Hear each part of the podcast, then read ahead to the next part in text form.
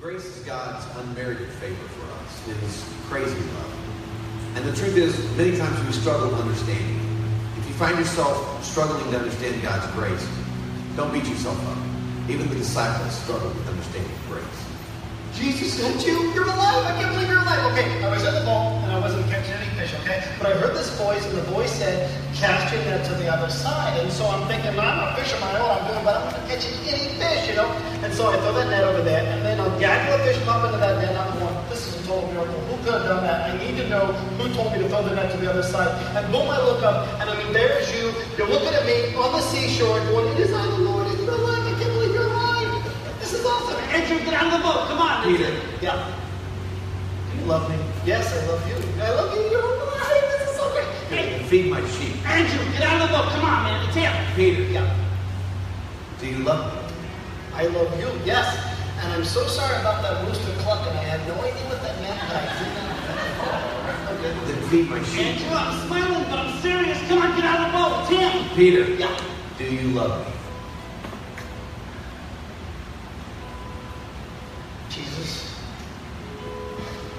no words cannot describe the passion that I have for you. I love you. You know everything. I love you. Good. Good. Then feed my sheep. I need million livestock. That is so like you, though. There's something new about you all the time. That's what I love about you. Peter, yeah. Do you remember the morning the ladies went to the tomb? Yeah. We're all in the room trying to figure out what to do next, you know, because we thought you were dead. You know, you were dead, you know. We're trying to figure all that out, you know. And Mary comes running up, and Mary's like saying, beehive, beehive, beehive. And I'm thinking, I'm allergic to bees. Like, keep them out, you know what I'm saying? And as she kept getting closer, I remember correctly, she was saying, he's alive, he's alive, he's alive. You're going, who's alive, who's alive? And she said, she was at the tomb, and the tomb was empty, and she said that there was an angel there, and the angel said, go tell the disciples and Peter that everything is okay, he's risen. And so, me and John, we hightail it down there, and if John says he beat me, he's totally lying, all right? I beat him, FYI, all right, you know? But we get down there, and I'm looking at that tomb, and it is empty, there's nothing in there, you know what I'm saying?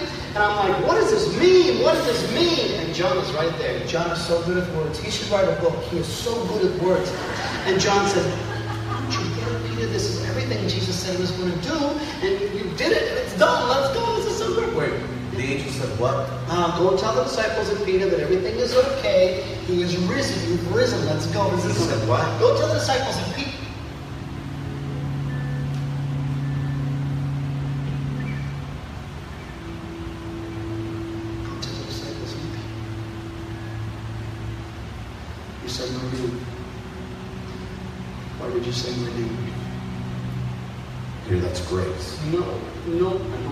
That because that night people kept coming up to me asking me if I belonged to you, if I was with you, and I kept denying you left and right, all right? You know, it'll take me my whole life to make up for what I did. It was unforgivable for what I did. No. What I did on the cross was meant to take what is unforgivable and make it forgivable. That's my grace. It's not about you. It's always about me. That's grace.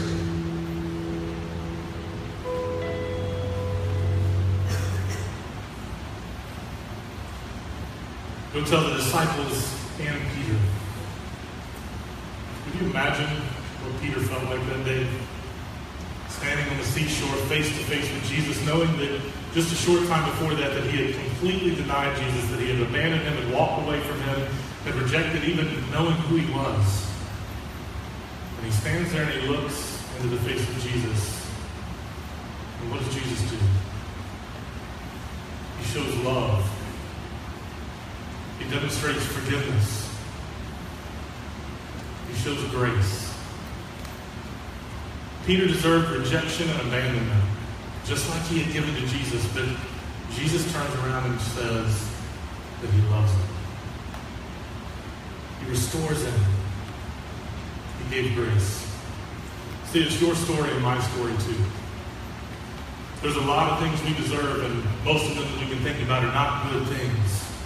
But no matter what we've done, no matter where we've been, no matter how many times we've rejected God, He continues to extend grace. He still loves us. He still invites us into relationship with Him, and He made it possible through the cross. He loves us so much that He paid the penalty for our sin so that we could have a right relationship with Him. Well, good morning. I'm so glad that you guys are here today at TBA. If you're new this morning, my name is Brian Beck, and I'm part of our lead pastor team. We're just excited that you can be here and be a part of what God's doing and saying to us. Over these last 4 weeks, we've been exploring this topic of grace. And you know, as I think about grace, it's one of those topics where I feel like the more I understand about it, the less I really understand about it. You know how you get into some of those things, it's like you study more, you know more about it, you get more information, you collect stuff, but you just don't get it. It's hard to comprehend, it's hard to process logically, because it goes against our understanding. I mean, we can explain it, we can define it, we can probably even give examples of it, paint pictures of what grace looks like. But the deeper we dig into this concept of grace, the more we realize how undeserving we are, and yet how lavishly God has poured out His love and grace in our lives. And the thing is, we don't just experience God's grace one time. Of course, there's that one moment where you accept His free gift of grace, and you confess your sins, and you invite Him into your life, and it's the salvation experience, the cross-the-line kind of moment. And that's wonderful. And that's the beginning of the experience. But see, even after Christ's righteousness is on us, and God sees us as perfect because He sees Jesus, even after Jesus has taken the penalty for our sins, the reality is we're still human. We're still broken. We're still fallen. We're still sinful. And every day we struggle daily with sin. See, I would describe it kind of like this. It's kind of like you get into the car and you program your destination into the GPS. And we're heaven-bound. We know exactly where we're going. It's got the map all laid out before us. We know how to get there. But what we don't know is what kind of twists and turns are we going to hit on the journey.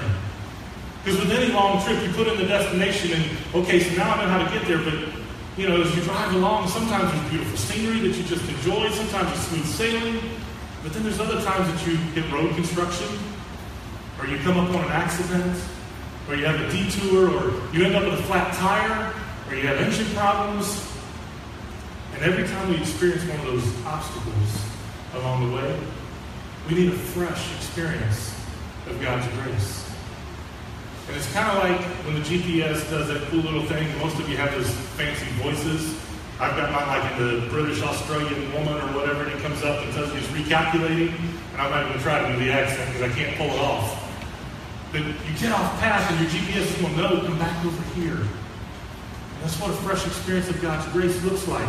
See, a flat tire or engine problems aren't going to change our destination, but it's going to require some attention from us along the way. In just a few weeks, I get to travel with a big group of our students and leaders to Kentucky, and they're going up for their summer camp, and it's a missions camp to a place called Big Creek, and they're going to be serving in the Appalachian Mountains, doing all kinds of different things. But when you think about that trip, from here to Kentucky, it's over 800 miles to get there. I don't remember what the exact mileage is, but somewhere between 800 and 900 miles. Now think about it for just a minute. My job going up is to pull a trailer with all of the luggage that the kids are taking. So we're going to have about 3 tons of clothing that are going with 72 adults and youth that are going up to Big Creek. If I leave the TBA parking lot with a flat tire, how do you think that's going to go? Not very well, right? I mean, I might make it to Kentucky, but probably not within the week of camp. And the damage that happens to my truck, ooh, that's going to be ugly by the time we make it that far. So why is it that so many of us approach our relationship with Christ like that? It's like we're driving to heaven with a flat tire. In fact, I would say most of us don't even realize we have a flat tire. It's kind of, we're one of those people going down the road and you know how people are like pulling up beside you and they're honking their horn and they're pointing. And you're like, what did I do? What's up with the road rage this morning? I didn't even do anything to anybody. And they're trying to point out to you that you've got a flat tire and you're running down the highway. You don't even realize it. A couple weeks ago, Stiley told a story about a lady that had lived in poverty all her life. And she had no idea that hung and framed on her wall was the last will and testament of her former employer who was rich. And he had left everything to her. And she's had this on her wall for years, living in poverty, when in reality she's the owner of this sprawling estate and all of these riches and has no idea. Rich beyond measure, but living dirt poor. What if that's us? What if that's our story? What if we're rich beyond measure but living dirt poor? You see, I think that's what I'm beginning to learn about God's grace. how rich I am, how blessed I am, how I'm loved extravagantly by God. I don't deserve anything, and yet God has freely poured out His grace on me in so many ways, over and over and over and over. But do I see it? Do I ever pause to just take it in? Do I live like someone who's loved extravagantly and has been rescued from imminent destruction? Or do I live poor and barely scraping by? See, I'd like to tell you that I live richly blessed by God's grace. And most of you probably think, well, that's what He's supposed to tell us. I mean, you know, I am the pastor. I'm up here teaching you about this relationship with Christ thing. And I'm supposed to be able to describe this experience of grace to you, right? But see, if I'm really honest, most of the time, I feel like I'm still discovering God's grace for the very first time. And there have been many times that I've really just kind of beat myself up over that. I mean, why don't I get this better? Why don't I understand more about it? How in the world am I supposed to teach other people if I don't even get this? You see, I'm starting to understand it a little differently. What if that's the whole point? What if that's the whole point? What if grace is something that I'm supposed to discover over and over and over? What if it's something I have to experience daily in order to truly live out? Lamentations 3 tells us that His mercies or His grace are new, they're fresh every single morning. Each day brings with it the new possibility of discovery of who God is and how He loves us and how He's pouring His grace out in our lives. I think that is the whole point. See, when we become aware of His grace in our lives, when we start to pay attention to what God's doing and how He's speaking to us, we begin to discover new aspects of His grace. We're no longer driving on a flat tire. Go back to the video for a moment. Put yourself in Peter's shoes again. Think about the experience he's had. All the time that he's walked with Jesus, all the time that he's seen what Jesus has done, he's experienced grace over and over again. He's experienced Jesus pouring out love and serving those around him. He's seen it over and over. But yet he needs that fresh experience with Jesus. It's important that Jesus turns to him and has to remind him, it's not about you, Peter, it's about me. It's about me pouring my grace out on you. See, this gift of grace has nothing to do with your behavior or your choices or even the condition of your heart. It's a free gift that depends solely on God and His extravagant love for us. All we do is receive the gift. And you and I need to experience God's grace over and over. We need to be reminded on a regular basis of how loved we are and how we can pour that love out on others. Colossians 2, 6 and 7 says it like this, and now just as you accepted Christ Jesus as your Lord, you must continue to follow Him. Let your roots grow down into Him and let your lives be built on Him, and then your faith will grow strong in the truth that you were taught, and you will overflow with thankfulness. We receive God's free gift of grace, and then we follow Him. We become a disciple. And how do we do that? We have to allow our roots to grow down into Him and build our lives on His foundation, the example that He has set, so that we can overflow with thankfulness. Or I think you could just as easily say, so that we will overflow with His grace. Jesus' last command to us was to go into all the world and make disciples. But what exactly did He mean by that?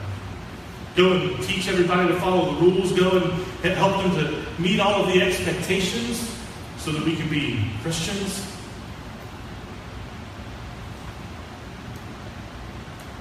See, I live like that a lot of times, but I don't think that's what Jesus expects. Think about His time with His disciples. How did He teach them? He loved them. He did life with them. He laughed with them. He modeled and demonstrated grace over and over. His time with His disciples was never about rules or expectations or even achievements that they could accomplish. It was about a constant invitation to deeper and deeper relationship. I love the way the Message phrases these same verses. It says this, my counsel for you is simple and straightforward. Just go ahead with what you've been given. You received Christ Jesus the Master. Now live Him. Listen to those words. Now live Him. You're deeply rooted in Him. You're well constructed upon Him.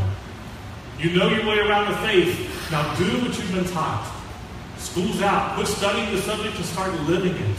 And let your living spill over into thanksgiving. You've received Jesus. You've experienced His grace. Now live that out. Live out that experience and let your living spill over into thanksgiving. I think that's what making disciples really looks like. It's living it out and allowing the grace that's been poured into our lives to spill over into the lives of others around us.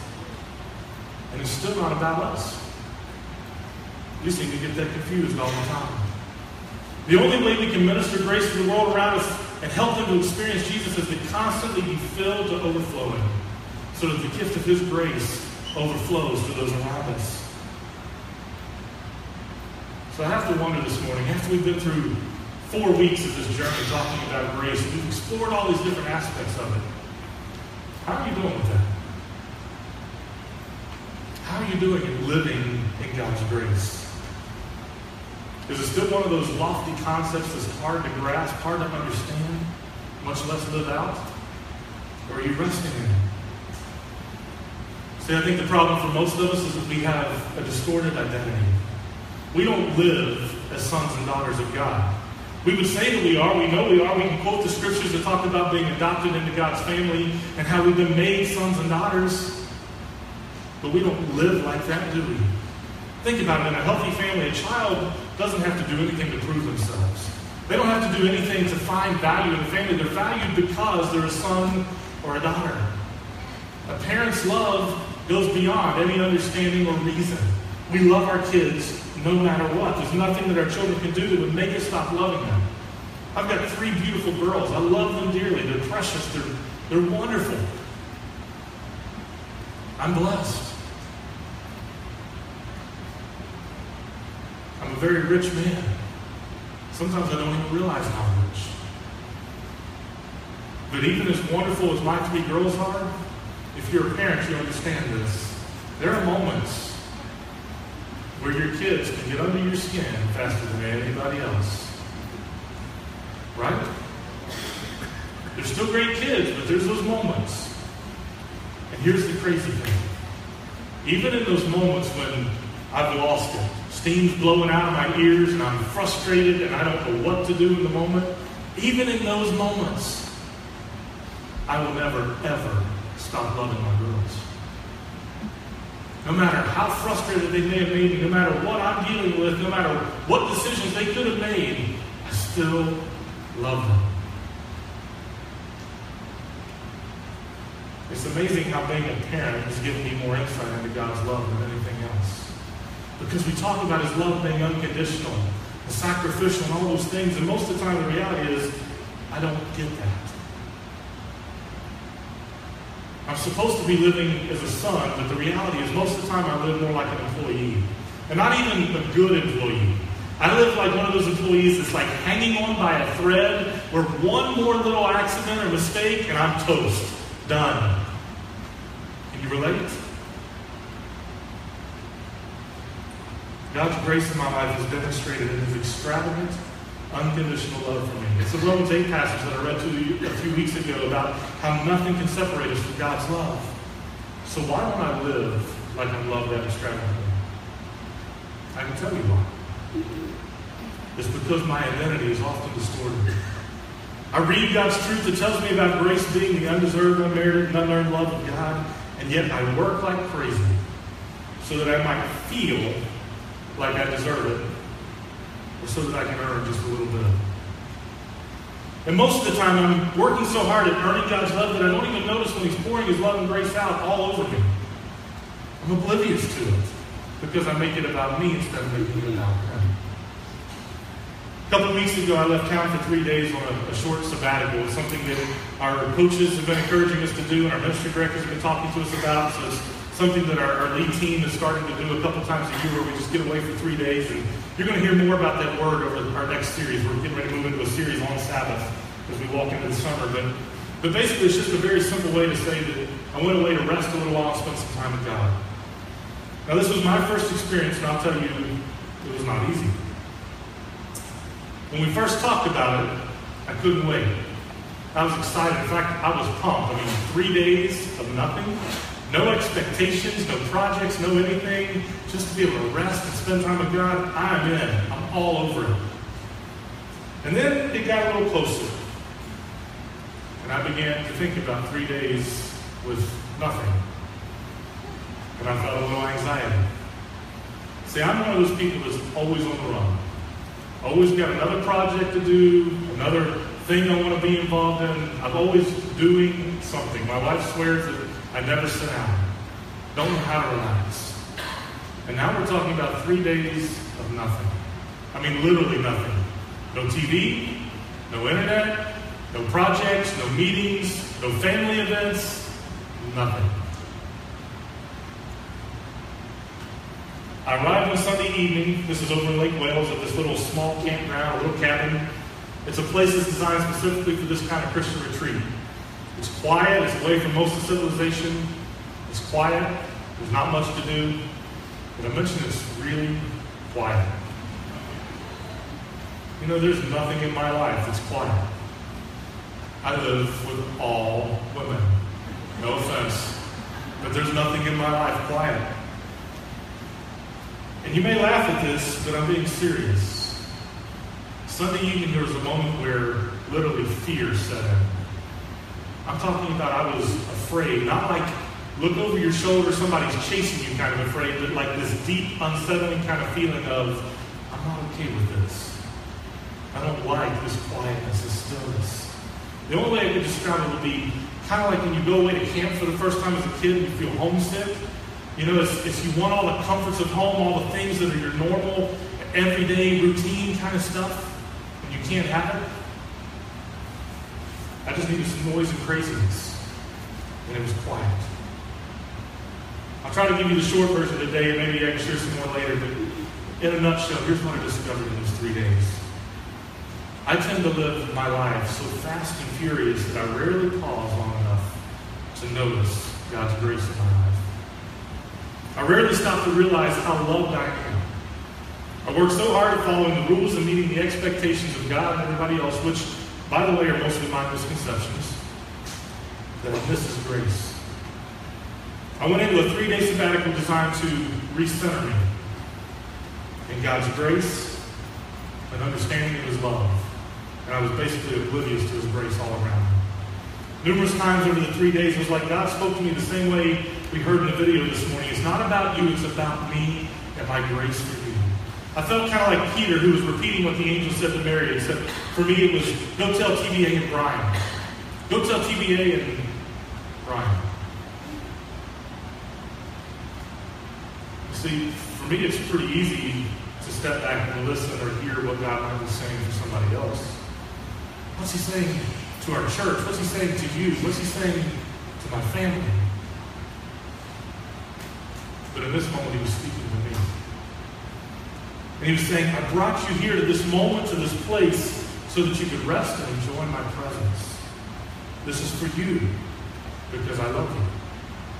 If you know me at all, man, nature is my happy place. And this is a place that's in nature. I mean, literally, it was away from everything. I was listening to the birds chirping and seeing the squirrels run around in the trees and taking walks in the woods, and there's a beautiful lake there, and you see the waves ripple across. I sat one morning and watched these 2 owls that flew up in front of me and just interacted. It was my happy place. But in the midst of all that, the whole time that God's speaking these things to my heart, I'm wrestling with guilt and anxiety because I'm not doing anything for Him.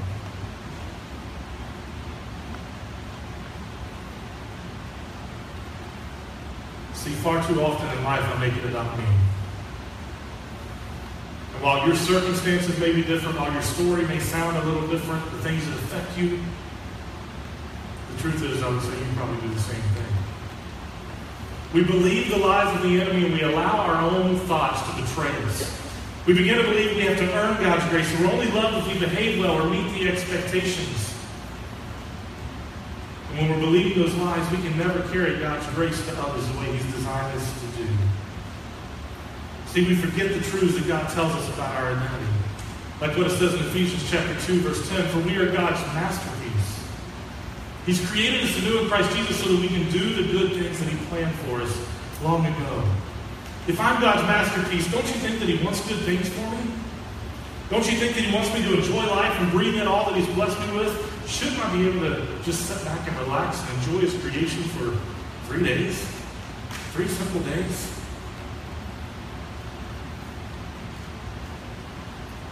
By the end of day 2, I was doing a little better. But it took some time to detox and to realize how many lies of the enemy that I was believing in my own heart. And what about you? Do you recognize that you're God's masterpiece? Do you take time to see how he's pouring his grace out all over you? Do you take a moment just to be thankful for all his blessings, even amidst the struggles you may be facing? A few months back, Snobby made this statement in a message he gave. He says, "Don't expect more of yourself than God does." Man, that grabbed me. In fact, I wrote it down on a little sticky note in front of my Bible, and almost every time I open my Bible to look at something that's right there and I see it, I'm reminded of that again. And I'm reminded that it's not about me, it's about him. See, if I'll just embrace his truth about me and choose each day to look for his grace, he will pour it out into me until I'm overflowing. And that way everyone else around me can experience his grace as well. But those kinds of things don't just happen. It's not like the switch flips and all of a sudden I'm living in his grace and I get it and I can relax and rest and be good with it. It means that I have to literally change the way I think to rewire my brain. In fact, that's become one of my favorite verses in Scripture over this past year. Romans 12:2 says, "Don't copy the behavior and the customs of this world, but let God transform you into a new person." By what? By changing the way you think. Let God transform who you are by rewiring your brain, by changing how you think. And then you'll learn to know God's will for you, which is good and pleasing and perfect. See, if I'm going to truly embrace God's grace in my life and believe his truth about me, it starts with me putting this verse into practice. So several months ago, I was listening to a message by a pastor named Craig Rochelle. He's a pastor of Life Church out in Oklahoma. Most of you know him by his app, the YouVersion app that you read your little Bible plans on your phone. Their church created that. But he's got this reading plan out, and it came from a message that he had done. I think it was like one of those New Year's messages, and it was specifically on this one verse. And he talked about how do we change the way we think, and how does our negative thinking impact us? And so he leads you on this journey, in this process of discovering the lies that the enemy speaks into your life and helping you to replace those things with the truth of God's Word. And so I spent 3 days in quiet time walking through that plan and listening to what he had to say. And he's got even a website that you can explore that kind of lists out some of the truths. And so I spent time writing down, what are the lies that the enemy is speaking into my life? What are the things that I'm believing about me that aren't true? And how am I going to replace those things with the truth of God's Scripture? What are God's truths that I need to hear? So I created a document out of that, just stole his title. His title is Words to Live By. And I took that and created a Word document that has those things listed out. And I want to share a few things with you about that this morning. This is my document. It says, I'm God's masterpiece. He created me specifically for this moment in history, and he wired me and gifted me uniquely to accomplish his purposes and to bring him glory. It comes from Ephesians 2:10. I'm not defined by my successes or failures or any person's perception of me. I am defined by God's immeasurable love for me. He who knows me best loves me most. Psalm 139. I'm not a slave to fear. I will walk with boldness because my confidence comes from God. Galatians 4:7. Because of Christ living in me, I am patient and show self-control. This got difficult. Because of Christ living in me, I am patient and I show self-control. I choose joy and I put my trust in God, even when circumstances get tough and things don't go my way. If you know me very well, you know I'm a control freak. That one messes with me. Galatians 5:22 and 23. I love my wife and my girls unconditionally, unselfishly, sacrificially. I will lay down my life to serve and protect them. I will lead and empower them to love God with all their hearts and to serve boldly in his kingdom, from Ephesians 5:25. I fight every minute of every day for purity. I guard my eyes and my heart from any impure temptation. I honor my God and my wife in my pursuit of purity. Proverbs 4:23. I'm unashamed. The world and God's church will be better today because I walked in faith and served Jesus faithfully. From Romans 1:16. Now these are the truths for me. They're based on the lies that I identified in my life, and I'm trying to replace those with God's truth. And I try every day to get up and read through that document I've created. I've printed it out. It's hanging above my desk, on the whiteboard in front of my desk. I've got it sitting on the end table of my house. And it's something that I try to do every morning because that's what changes the way we think, when we reprogram our brain. And we put God's truth in place of the lies that we tend to believe. Now, your lives may be different. The truths that you need to hear may look different. But I would encourage you that you need to allow God to begin transforming who you are by Him changing the way you think. Here's how I would wrap up this morning. Don't limit God's grace to a one-time experience in your life. And don't miss out on His outpouring of grace because you've allowed the enemy to speak lies into your life. Let your roots grow down deep into God's love and build on the foundation of His truth for you. Experience His grace, live in His grace, and allow His grace to overflow from your life into those around you. Too many times we make this idea of grace way too complicated. We put all of our own expectations on it. We put all of our own insecurities into it. And we wrestle through the idea and we never experience it. Live in His grace. Don't expect more of yourself than God does. But because of His amazing love for you, live a life of obedience that honors Him. Would you stand? We're going to take a moment and pray this morning. The band's going to play. And I would just encourage you, if you need to talk to somebody or pray with someone, come back to Next Steps to see us. We'd love to talk with you.